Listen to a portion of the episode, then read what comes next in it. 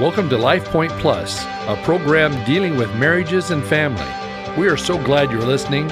Here's your host, pastor and teacher, Gary Moore. Welcome to Life Point Plus. I'm your host, Gary Moore. As we closed last week's broadcast, we were looking at Dr. Harley's three step plan to help a man identify and meet his wife's basic needs. We looked at step one identify behaviors that build or destroy admiration, and step two make a trade. Step three is learn new habits. Dr. Harley suggests the following method to form new habits. Number one, define the habit you want to form. Number two, create incentives for repeating the habit and disincentives for falling back into old habits. Number three, repeat the habit until it becomes almost effortless. The primary reason people have difficulty forming habits is that they don't repeat a behavior often enough. Physiologically speaking, you have to form a new neural pathway of response that is stronger than the old one, and this takes repetition. Now be warned, your first efforts to form new habits may be disappointing. Your original plan to motivate enough repetitions may need several revisions before it really works. Remember, the key to forming a new habit is repetition and incentives are the key to guaranteeing repetition. A mere commitment to change won't get the job done if it's not accompanied by solid incentives to repeat the new behavior long enough for it to become a habit. Let's talk some more about a man's need for admiration and how he needs his wife to be proud of him. Wives, maybe you haven't adopted this habit of intentionally admiring your husband yet. The challenge is for you to make a conscious decision to do this. Well, what should a wife do when she really begins to admire her husband? Tell him. However, this is not always as easy as it seems. You may not have developed the habit of telling your husband that you admire him. Just because you feel pride or admiration does not mean you communicate it. Teach yourself to speak those words of praise just as you have learned any other habit. At first, it may seem awkward, but as your habit develops, it will become smoother and more spontaneous. Then you will have achieved your goal the natural admiration he's always wanted from you. Sometimes a woman fears expressing praise too soon because her husband might stop working on his behavioral change that has not yet become habitual. But Dr. Harley advises her to communicate praise as soon as she feels even a little admiration, not just as a reward for changes in his behavior towards her, but as a true expression of her feelings. Remember, most men really need appreciation. They thrive on it. Don't tempt your husband to go outside your marriage for approval. He needs your appreciation. Now, let me close out this topic with three questions that Dr. Harley has for her and for him. Here are the questions for her. Number one Has the expression of admiration toward your husband been a special problem for you? Has he ever asked you to be less critical of him or encouraged you to count your blessings?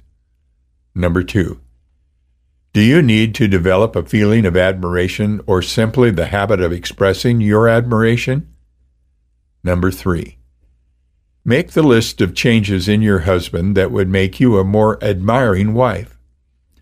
Divide the list into essential changes and unessential changes.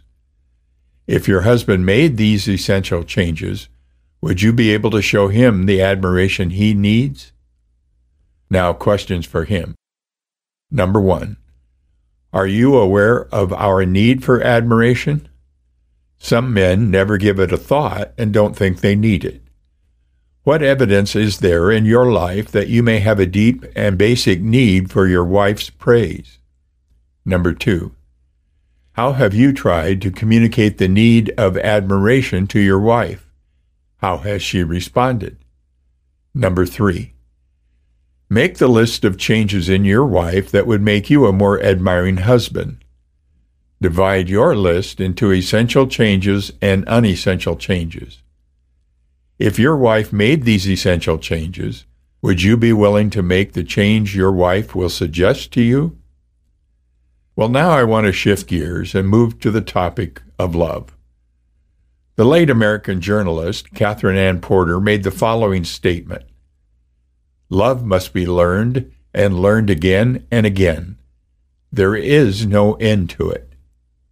When asked, What makes a good marriage? The answer given by nearly 90% of the population is being in love. In one study, over a thousand college students were asked to list the essential ingredients of love as a basis for marriage. No single item was mentioned by at least half of those responding. That seems to say we can't agree on what love is. Or, perhaps more accurately, we don't know what love is.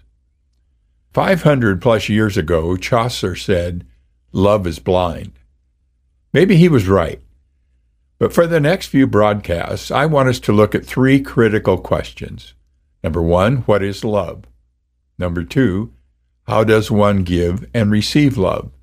And three, how can you make love last a lifetime?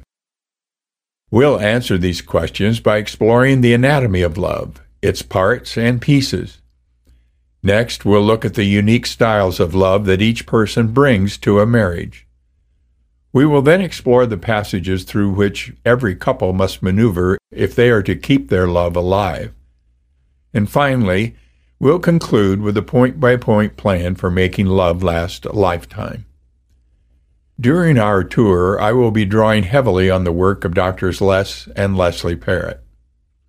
In Twelfth Night, William Shakespeare asked, What is love? That question has been asked for centuries, and there still does not seem to be any definitive answer. Is love the self seeking desire described by William Blake's poem, Love seeketh only self to please? Or is love the self sacrificial stance described by the Apostle Paul? Love bears all things, believes all things, hopes all things, endures all things. Love seems like a strange mixture of opposites, and maybe that's why it isn't easy to pin down.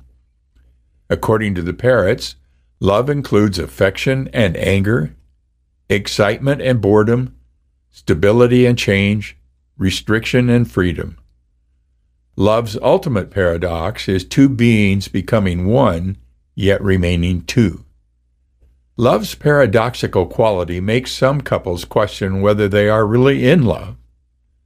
Robert Sternberg, a Yale University psychologist, has pioneered much of the recent research into love. He developed the triangle model of love which many believe is one of the most encompassing views of love to date.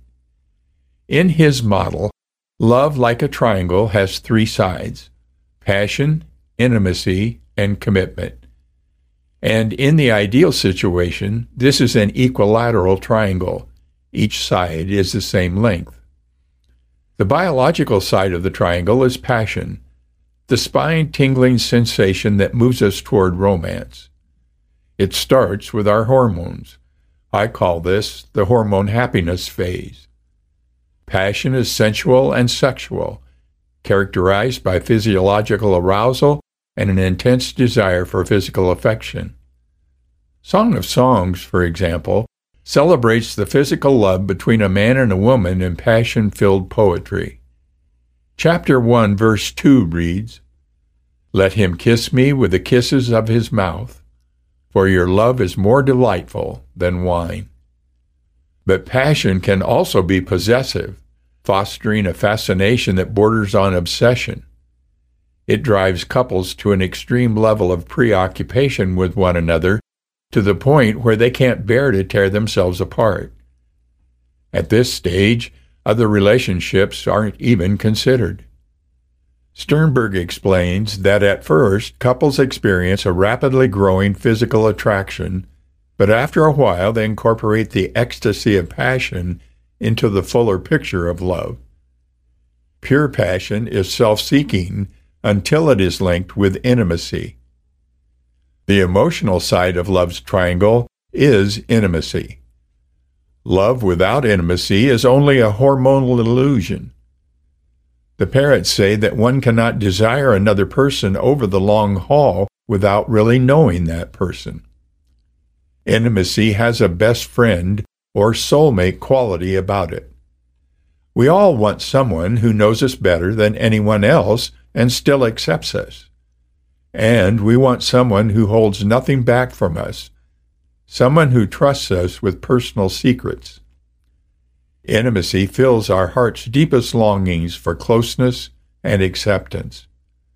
People who have successfully built an intimate relationship know its power and comfort, but they also know that taking the emotional risks that allow intimacy to happen isn't easy.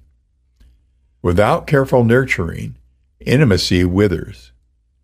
In the book Finding the Love of Your Life, author Neil Clark Warren identifies a lack of intimacy as the number one enemy of marriage.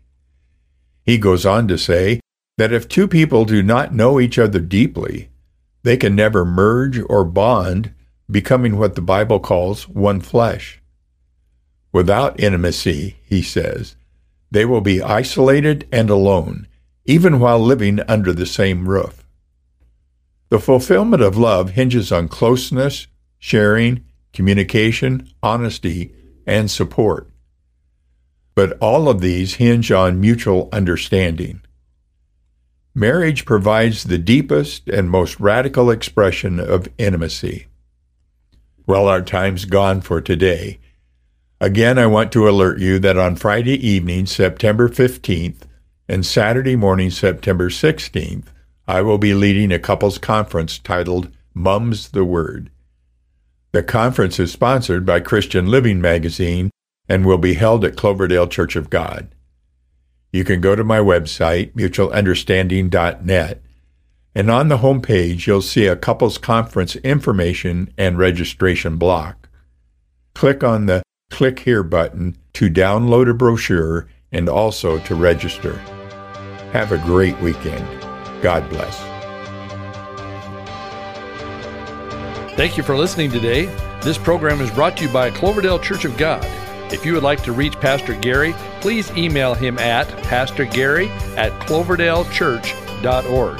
To know more about the church, go to our website at www.cloverdalechurch.org. Thanks for listening and be blessed.